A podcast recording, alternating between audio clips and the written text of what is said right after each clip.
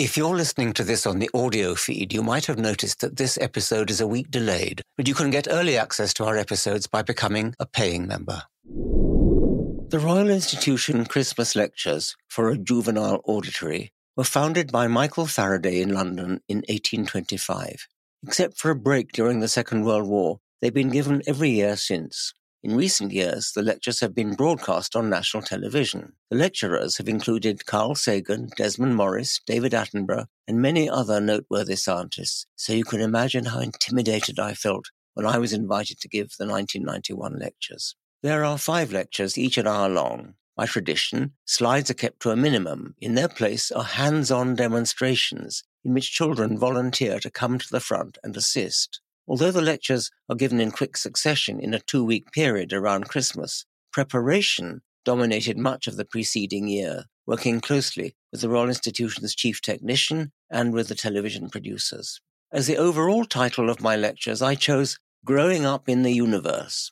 I meant growing up in three senses. First, the evolutionary growing up of life on the planet. Second, humanity's growing out of superstition and towards enlightenment and third, the growing up of each individual from childhood. My fifth Christmas lecture was called The Genesis of Purpose.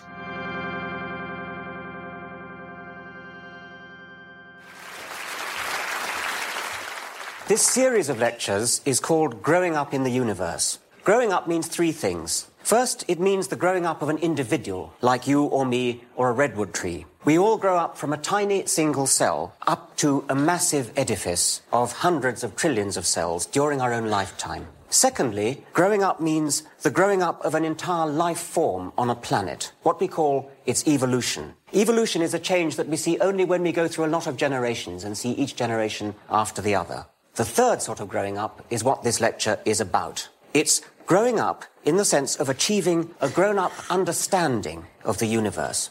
In order for a life form to achieve an understanding of the universe, it has to have the right apparatus. And on our planet, that means a brain. When the brain has grown very large indeed, it becomes capable of comprehending the universe. And it does this by putting a model of the universe inside itself. In fact, this lecture might have been called How to Put the Universe Inside Your Skull. But long before a brain can do that, it must grow up on its planet through intermediate stages. It serves an apprenticeship of setting up models of much more ordinary, mundane things. Brains never evolve for grand purposes like simulating the universe. Brains begin by simulating ordinary things, like food, or like the geography around your home. This is a digger wasp, which is in the act of stinging a grasshopper. A digger wasp is a solitary wasp, not like the wasps that bother us in the autumn, and it stings grasshoppers or other prey and takes them back to its burrow. Now, this represents the digger wasp, and this is its burrow, and every time it goes off and catches a grasshopper, it brings it back and puts it in the burrow to feed to its young. But in order to do that, it's got to be able to find its way home because it's foraging for grasshoppers for quite a long distance. So what does it do? It comes out of its burrow and then it flies around its burrow on a couple of reconnaissance flights, learning the geography of the terrain. Then it flies off quite a long way, catches a grasshopper, and then brings it back and then uh, goes down into the burrow, comes back out, picks up the grasshopper and takes it in. Then it sets off to catch another one and so on. Each one it catches, it takes down to feed to its young. Now, the great ethologist Niko Tinbergen did a very ingenious experiment. He waited until a digger wasp was down in its burrow, so it couldn't see. Then he quickly put four fir cones around the burrow. And he waited, and out came the digger wasp, and it flew round and round on its reconnaissance flight, this time taking notice of the fir cones, flew away, picked up a grasshopper. While it was doing that, Tinbergen swiftly moved the fir cones like that. The digger wasp came back with its grasshopper, came back, and what did it see? It saw four fir cones. That's what it had learned were the landmarks around its burrow. So it went straight for the middle of the fir cones, didn't find its burrow at all. The digger wasp had built up a mental model, a mental map of the surroundings of its burrow. Now, even a digger wasp's brain can do that. But if you want to simulate the universe, you've got to have a much bigger brain than that. And Digger Wasp's brains aren't up to that. We can easily see that by another experiment that Tinbergen did. Actually, it was first done by the great French entomologist Fabre. What he did was this. And I told you that when the digger wasp comes back with its grasshopper, it briefly leaves it on the side of the burrow, and then it goes down the burrow, and what it seems to be doing there is checking that the burrow is clear, that there's no, that there's nothing in there in the way. And then it comes out again and picks up the grasshopper and drags it in. Well, that's what normally happens. But what Tinbergen did was this. He waited till the digger wasp came back with the grasshopper, planted it there, digger wasp went down the burrow. Now, while it was down there, Tinbergen picked up the grasshopper and just moved it a little bit, like that.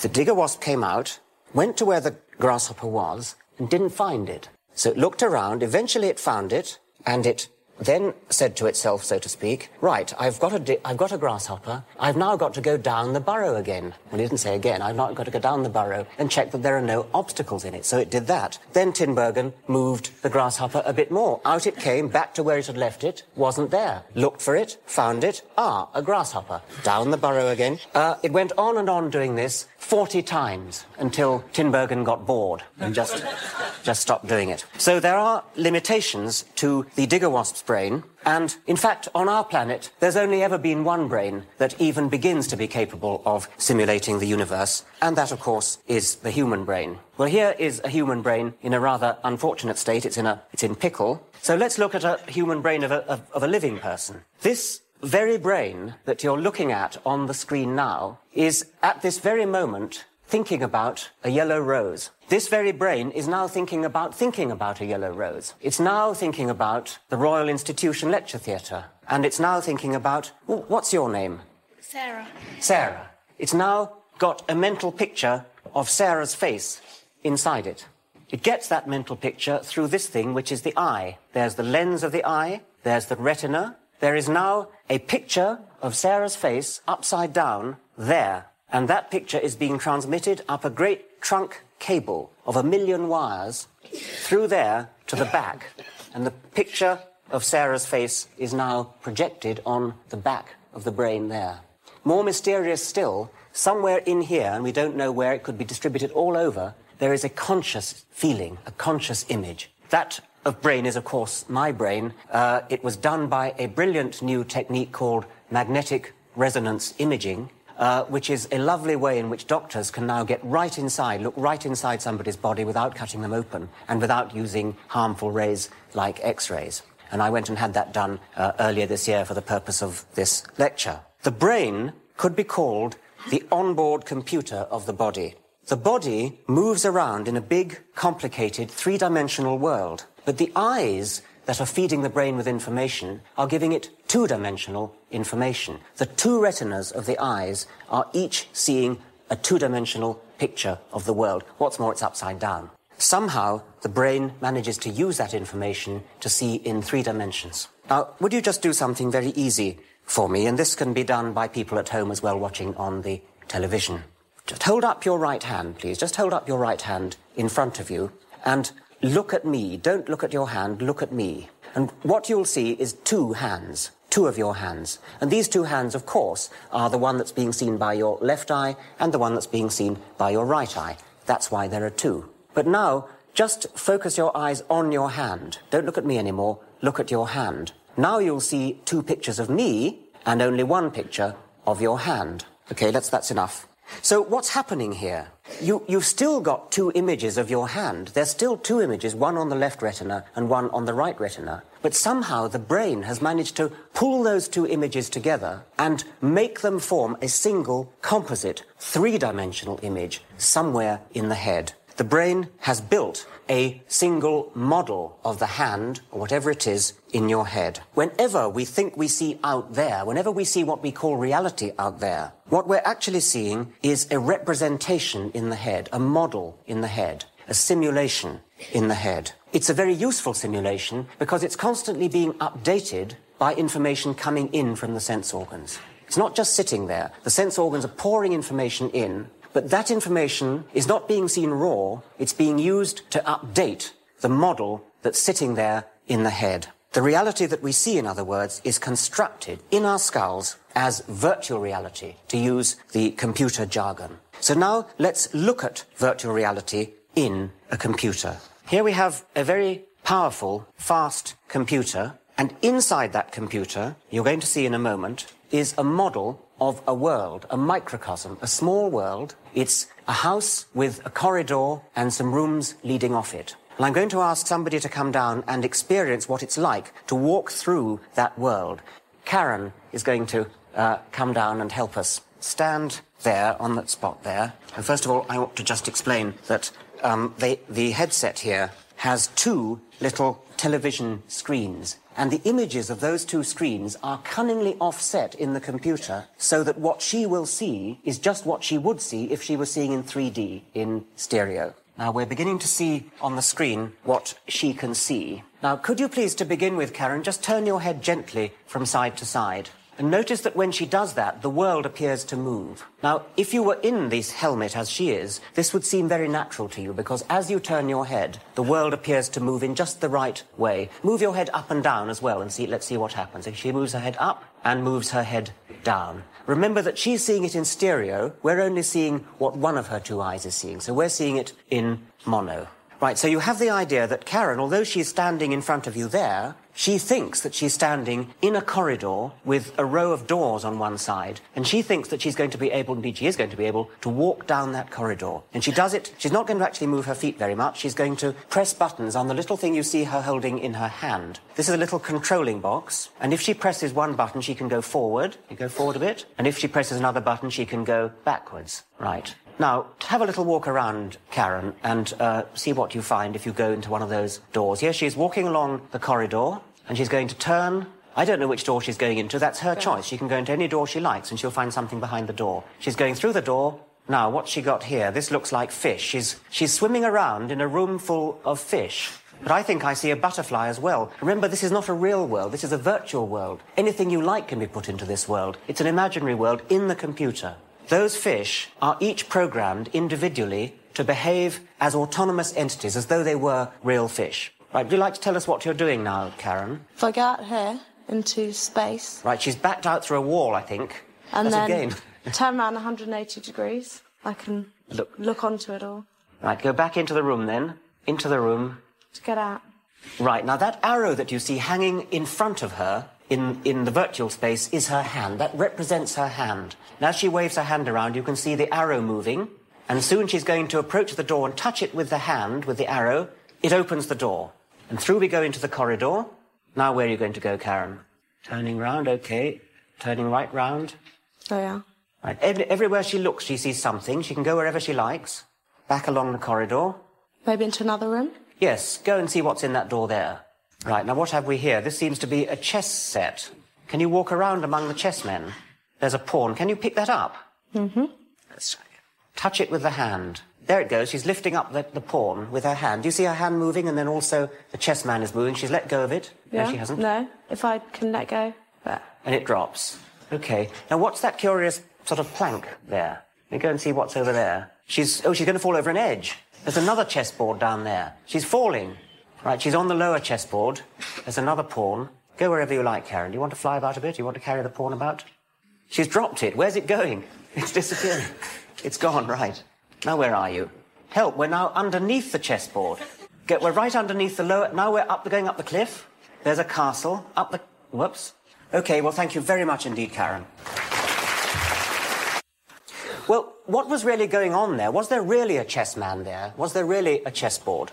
In a sort of sense, there was. There was a mathematical representation that is read out on the television screens as though it was a chessboard, as though it was chessmen. And it behaved in a, in a realistic way. You could pick things up, throw them around, you could go through doors, you could move around that world, and if you threw chessmen down to the lower board, then they would stay there until you went down and picked them up again. So there was something that corresponded to reality there. And what I'm trying to suggest to you is that just that same something is going on inside your own skulls at this very moment. There is a virtual reality simulation of the world going on inside your heads, and that's what you're seeing. But how do I know that? How do I know that that's what our brain is doing? Well, one way we can get a clue is by looking at illusions. Now, here's a mask of Charlie Chaplin. It's perfectly ordinary. There's nothing trickery about it. It's just an ordinary mask. And when you look at the front side, it looks solid and normal, as you'd expect. The odd thing that you'll see is when you start looking at the back side, at the hollow side, because although it is in fact hollow, if you look at it, I think you'll agree that it looks solid. And what's more, it not only looks solid, but it seems to be going around in the wrong direction, so that when the, the real front side comes round, it seems to sort of eat it up. There's the real front side. Now that really is solid. And when the other side comes round, that is going to look solid as well, even though it isn't.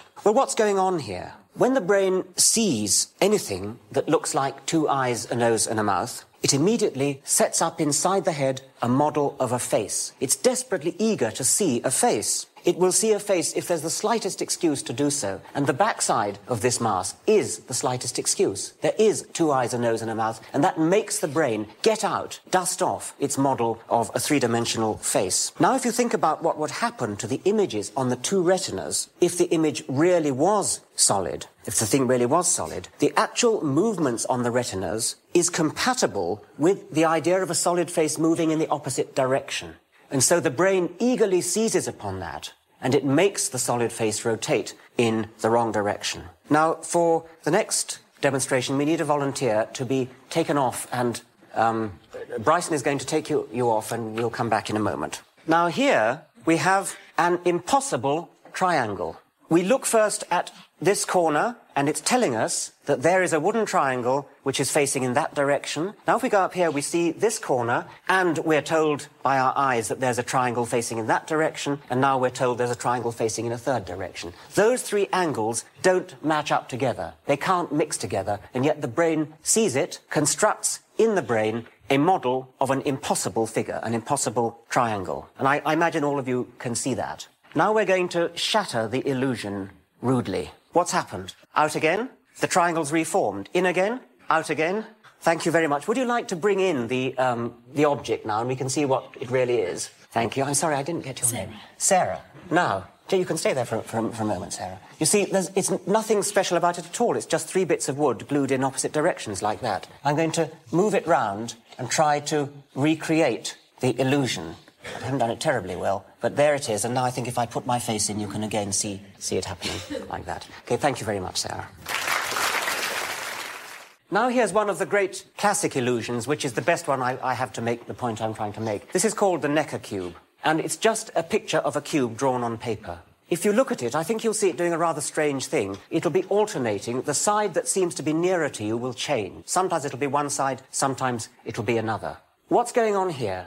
Well, the two-dimensional pattern of ink on the paper is equally compatible with two alternative three-dimensional cubes. So the brain doesn't know which of its three-dimensional cubes to use. It's got two potential models of three-dimensional cubes in there waiting to be used. And it doesn't know which one to use because both of them are equally compatible with the two-dimensional pattern of ink on the paper. So what does it do? It could plump for one or other of them, but it doesn't do that. What it does is alternate. And so you sometimes see one and you sometimes see the other. Now, this is a, a, more elaborate version of the same thing because this is a real cube, as you can see, made of metal, and it's rotating. But once again, if you get the lighting right, it is sufficiently, perhaps it's best if you look at it on the screen here, the two-dimensional pattern that's moving around your retina is equally compatible with two different three-dimensional cubes. And so if you look at it and perhaps blink, look away and come back again, you may see it change direction. And what's happening, as I say, is that the brain doesn't know which of two models to use, and so it chooses them alternately.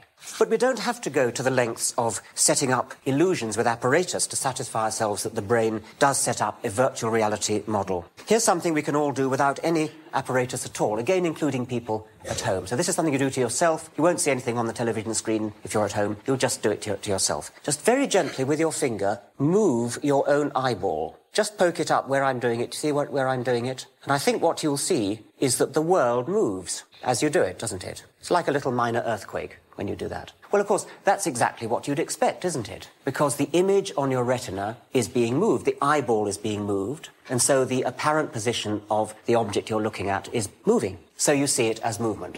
What's so strange about that? Nothing strange about that, that's just what you'd expect. But now let's think a bit further, because doesn't something very similar happen whenever you roll your eyes about? If I roll my eyes like, do it now, just roll your eyes, move your head about, roll your eyes. The image on your retina is going crazy. Much worse, in fact, than when you simply poke your eyeball with your finger.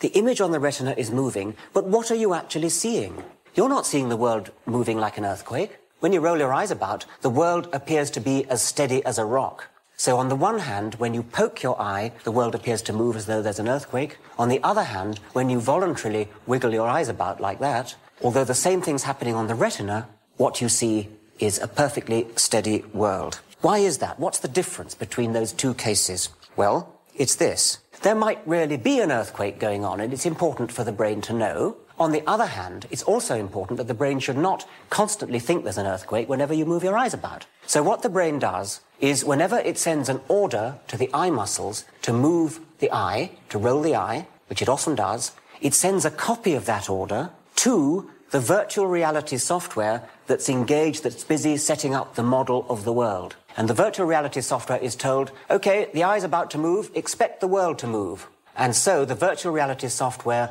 does not see an earthquake because it's been told to expect it. The model in the head is precisely compensating for the anticipated movement. But when you poke your eye, no copy of any order is ever received. And so the world really does appear to move as if there was an earthquake. And indeed, there might be an earthquake, and it would be important for the brain to, to, to know that and not just to immediately discount it. Now, a very clever experiment on this was once done by a German scientist who put his own eye muscles out of action with an anesthetic. Now, I was going to call for a volunteer for this experiment. Oh, we have a volunteer, but I think, unfortunately, there isn't any time, so we'll have to uh, I'll just have to tell you what happened. What this German did was he anesthetized his own eye muscles. Now think what would happen. Whenever he told his eyes to move, they didn't. Nothing happened. They stayed absolutely stock still. And the image on the retina stayed absolutely stock still as well. But the copy of the order had gone out to the virtual reality software in the brain. And the virtual reality program was told to expect a movement. So when no movement came, it interpreted it as if it was an earthquake. So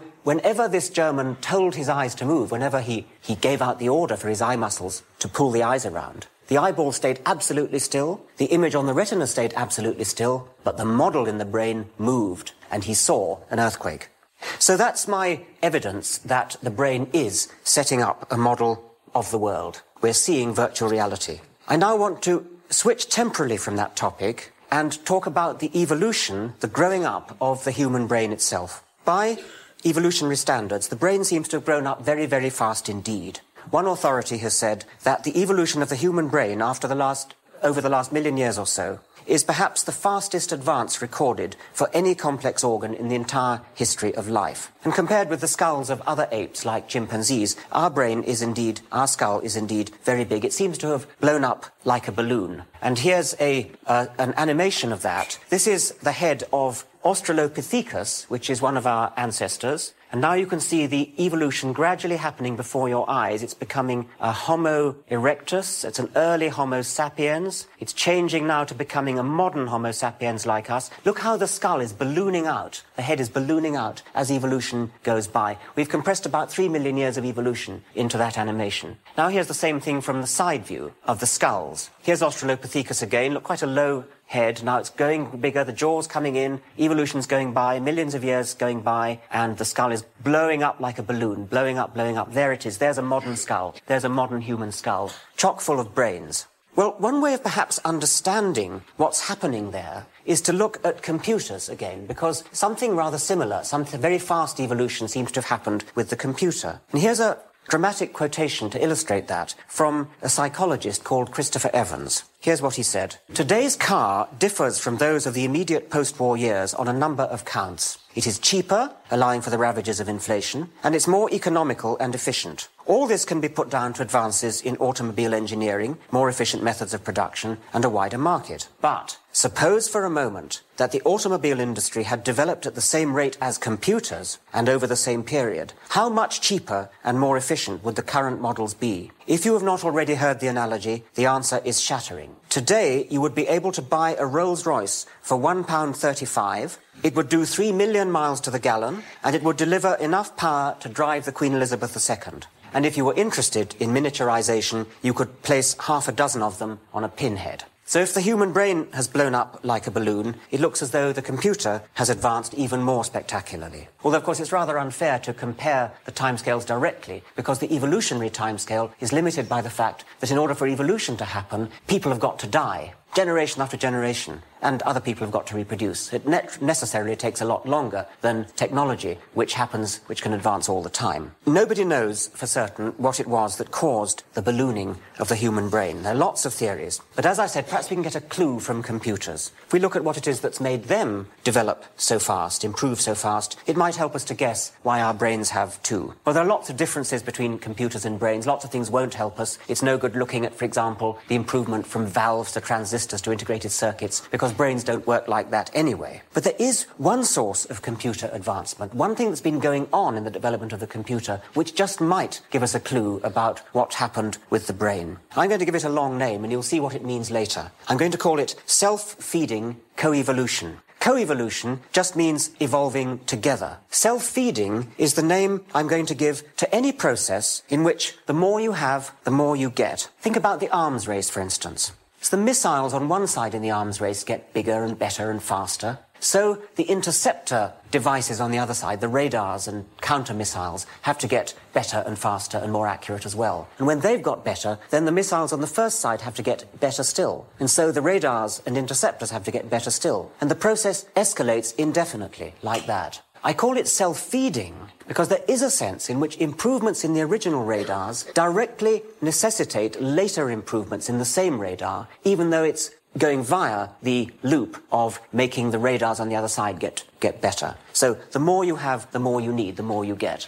Arms races happen in evolution as well. Here's a peregrine falcon, which is flying along, beautiful piece of flying machinery, and soon it's going to see some prey, which it's going to dive to attack. Here it is, the wings go in, it screams down at nearly 100 miles an hour on its prey, which in this case happens to be a duck, also flying very, very fast. The duck's flying fast, there it comes. Both the duck and the hawk are end products of a long evolutionary arms race. Both of them are extremely good at flying, and the reason is that the other one is.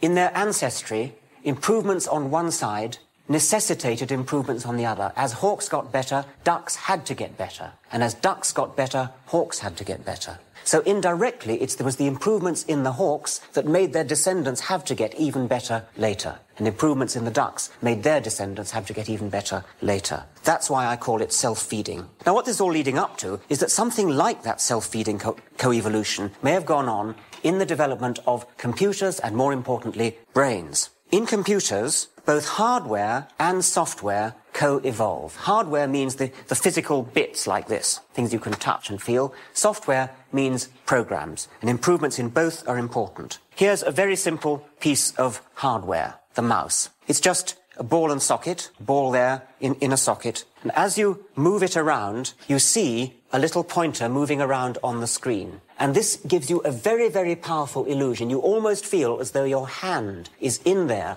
moving things around the screen. It's a natural thing to do. In the bad old days of computing, if you wanted to do something like throw away uh, a file, then you had to go to the keyboard and you had to type some ridiculous rigmarole, like delete, mider, baslib, codswood, tuxt, all sorts of stuff like that. If you made a mistake, you had to correct it, and you usually did make a mistake. You nearly always forgot what the command was anyway. Nowadays, all you have to do, if you have, if you want a throwaway comment, is just pick it up, move it to the waste paper basket, and let go. Now we have to empty the waste paper basket, which you see is bulged, and agree to let it go, and it goes. That's just a trivial example. What's much more important is that the modern computer world is entirely dominated by using a mouse or using some kind of pointing device to quickly move things around, do things very, very naturally, as though you were moving bits of paper around on your desktop.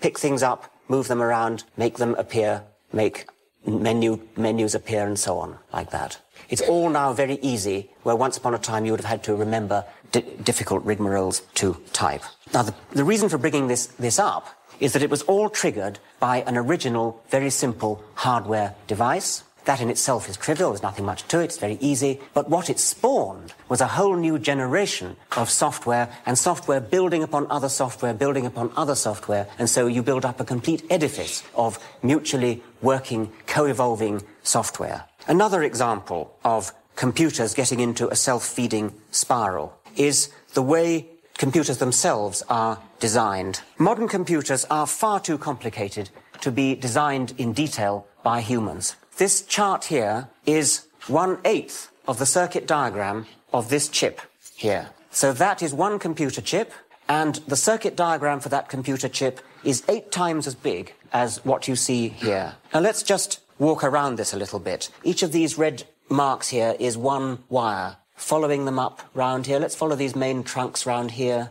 Let your eye roam over this remarkable document and realize that no human could really sit down and design that. A human has the basic ideas, a human programs the computer to do it, but modern computers are very largely designed by the previous generation of computers. Modern computers are piggybacking on the back of an earlier generation of computers. Once again, we have an example of a self-feeding spiral. Early advances lead into later advances, and they go into a spiral. Well, We've seen self-feeding coevolution in the computer, and the purpose of that, of course, was to develop an analogy with the human brain. Can we see the something like the same thing going on in the human brain? Well, unfortunately, unlike computers, we can't look directly at the intermediates. All that we have by way of evidence is skulls and to a limited extent skills. We have the outer casings and we have in the, by way of software, we have the products, which is things like flint arrowheads produced by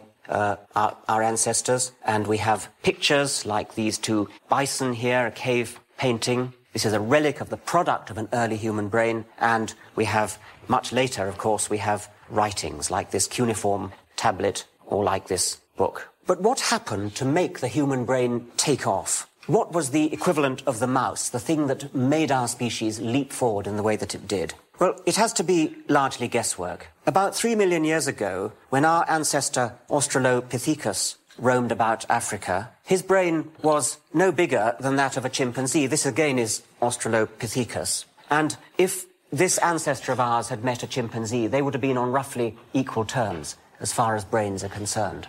Either of those species, any ape species at that time, could have been the one that took off. But the whole point of talking about self-feeding spirals is that to begin with, there won't be anything very dramatic. One of those species made some kind of minor breakthrough in software, some software advancement, I'm suggesting. The result of that wasn't seen till much later. You wouldn't have seen anything for a while. It would have gone into a spiral and eventually reached the heights that we have now reached. But I still haven't said what the software innovation was that sparked it all off. We don't know, and we can only guess. One possibility is an improvement in our ability to simulate models of the world. We've seen that our brains make a model of what's actually going on in the real world, but we also know that they can make models of what might be going on in the world. Our ancestor, Homo erectus, was lived oh, a million years ago. And let's imagine that a particular female Homo erectus was trying to solve the problem how to get her family across a gorge like that. Nobody ever built a bridge before. Bridge technology wasn't around. But she suddenly saw in her mind's eye a tree fallen across the gorge. And she realized that it could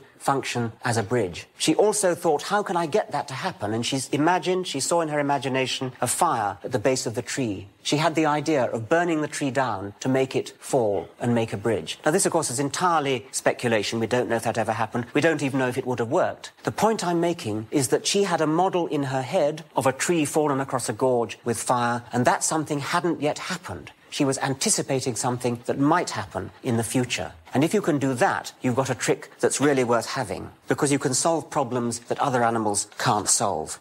So that's one possibility. Imaginative simulation may have been the software trick that took our species off. Another possibility is language. It's often been suggested. It's an obvious suggestion because language seems tailor-made to get a piggyback spiral going. If you've got language, then each generation can learn from its predecessors, learn from the previous generation, learn from their mistakes, build on their experience. So maybe it was language. Unfortunately, there's a snag. There's some evidence that, that language in the form of speech, at least, proper speaking, didn't arise until after the ballooning of the brain brain. But perhaps we can get out of that by suggesting that language had uh, an early apprenticeship in the form of a kind of sign language or drawing in the sand. Or perhaps language arose before actual speech arose as a sort of way of talking to yourself, to get your thoughts into a logical order, to plan your actions in a logical order. And only later, perhaps, did it become externalized in the form of speech using the tongue, lips, and voice, so that brains became, as it were, networked together. We can also think of technology, tools, say, like these tools here, as external devices used by brains for extending the power of the hands, or other devices like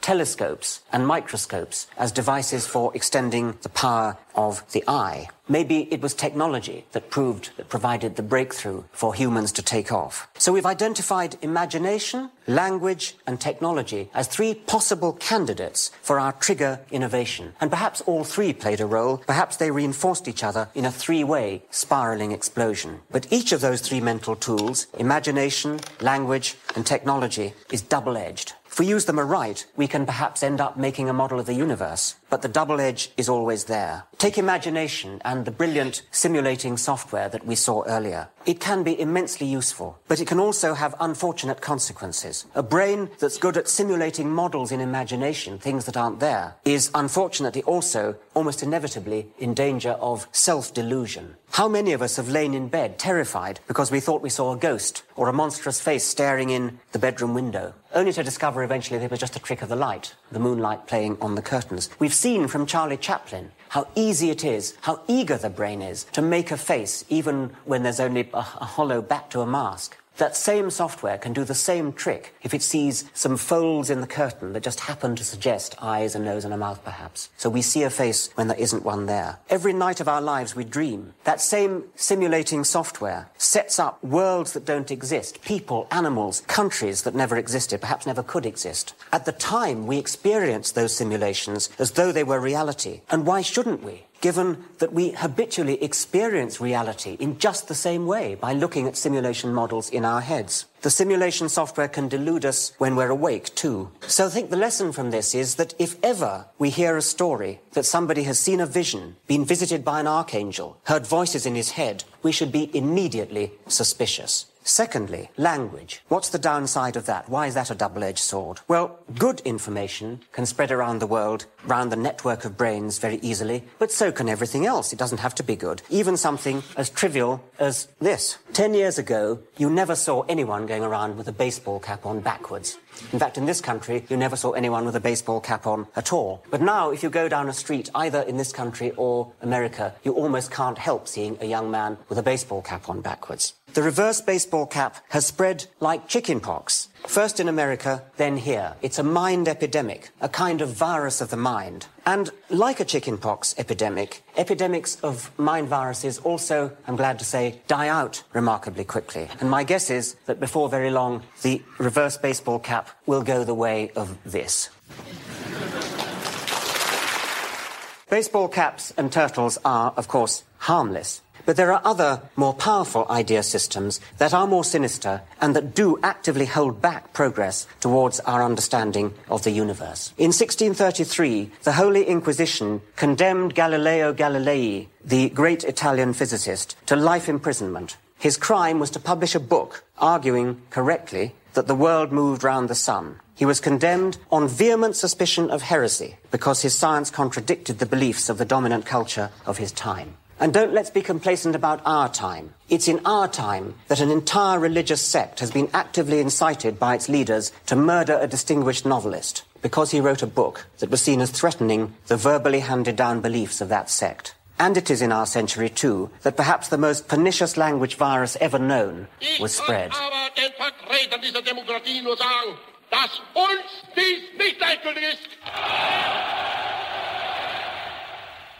There's no need for me to add words there. Let me return to the general problem of language and its power for ill as well as good. Human children have an awful lot to learn as they grow up. Language is a magnificent tool for learning. It enables us to cram in a few years the best of the wisdom of centuries. No doubt that's why children are so receptive when they're young. Children of a certain age believe whatever they're told. Father Christmas and tooth fairies are harmless enough. But a mind that's capable of believing in fairies is also a mind that's vulnerable to all manner of other stuff. Anybody who heard my first lecture may remember this picture of the distribution of the spoof slide really, showing a map of the world in which people believed in different ideas, like different theories of the dinosaurs, different different areas. And the point was to say how absurd it would be if science really worked like that, if what you believed about the world or the universe depended upon where you happen to be brought up. And I won't repeat the, the details of that. But do take the lesson seriously. Look at your own beliefs about the world, about life, beliefs about the universe. Do you believe them because you have some reason to believe them, or do you believe them simply because of where you were born? Would your beliefs about the universe fit comfortably on a map of the world like that? If so, be intensely suspicious of them. If only because the facts about the universe can hardly be different in different countries of the world. Now to our third double-edged sword, technology. Gadgets like these telescope, microscopes and so on are immensely powerful. It's through them that we shall comprehend the universe if we ever do. So what's their downside? What's wrong with them? Obviously, the first thing we think of when we think of bad effects of technology is hydrogen bombs and all the other ghastly inventions of destruction. And that goes without saying. That's the most important effect. But I'm talking about something less obvious, an effect on the mind, quite an interesting effect, which I believe has held up our species' mental growing up. And it's this. We're so used to seeing complicated, elegant, working things that humans have designed that we naturally tend to think that all complicated, elegant, working things must have been designed. In an earlier lecture, I made a distinction between designed and designoid objects. And designed objects are things like telescopes and microscopes that really have been designed by somebody. Designoid objects are things like eyes, which look as though they've been designed and work in often very much the same way, but haven't, have arisen by an entirely different process, namely evolution by natural selection. Darwin's theory of how things came about. Now, unlike, say, Einstein's general theory of relativity, evolution by natural selection is really a very simple idea. Anybody can grasp it. But in past centuries, nobody grasped it. Not the cleverest people in the world, not Aristotle, not any of the great philosophers, no great mathematician. Nobody got this simple idea until the middle of the 19th century when a couple of naturalists, Darwin and Wallace, got it. Why did it take so long? There could be a number of reasons, but the one I'm talking about now is this. I suspect it may have been partly the distracting effects of technology. Precisely because we were so used to seeing things that we had made, that engineers had made, things like telescopes, microscopes, ordinary little carpenter's tools and things. We got the idea, children grew up with the idea that everything had to have a purpose. But now we can see human purpose for what it is. It is a product of brains, and brains are a product of evolution. Purpose has evolved like anything else. For millions of years, 3,000 million years, life forms grew up on this planet that were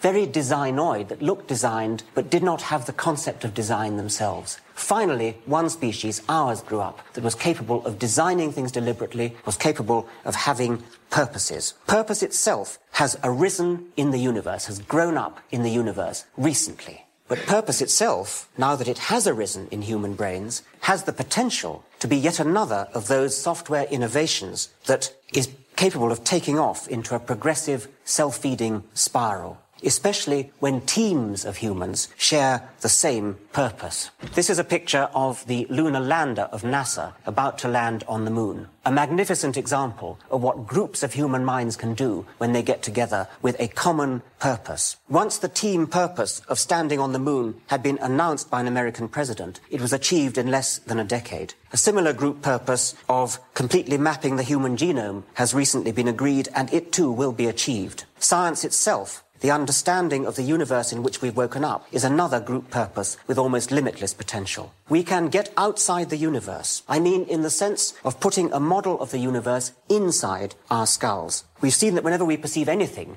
we're putting a model of it inside our skulls. Our model of the universe will be inside our skulls in a similar way to a virtual reality model in a computer. Now we have a final virtual, virtual reality model, and I think we have somebody already trained up to do this. It's Alistair, isn't it? Come along, Alistair. Now to begin with, he can fly us around under his own control. So we can go wherever he wants to go. And it's quite a difficult operation. We're now flying around this virtual model, which is in a computer, and there's a picture outside a door, and some of you may recognize what that picture is. Now we're moving away from it again. Remember, we're in a model, in a computer. Now we're going to go, I think, through that door. In we go, burst through the door. Where are we? Lo and behold, we are in the Royal Institution Lecture Theatre. That is a model of the institution lecture theatre in the computer. There's this lecturer's dais. There's the exit there. There are the blue seats. There's the bit of wall under the gallery. Okay, I think that's enough. We've got the idea. Thanks very much, Alistair. Um, we've got the idea.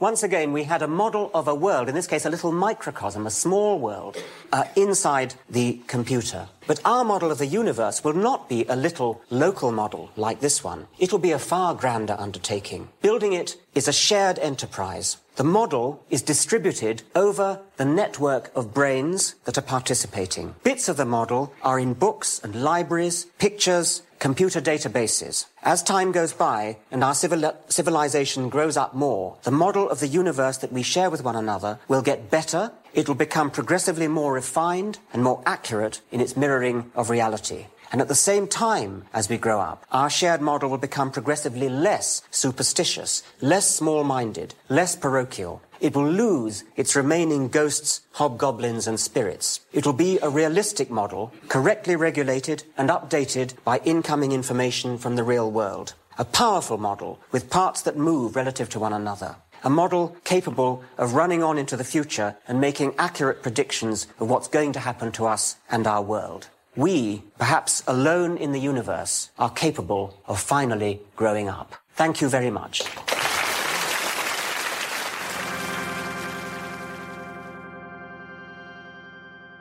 If you enjoyed this episode, you can show some support by leaving a review.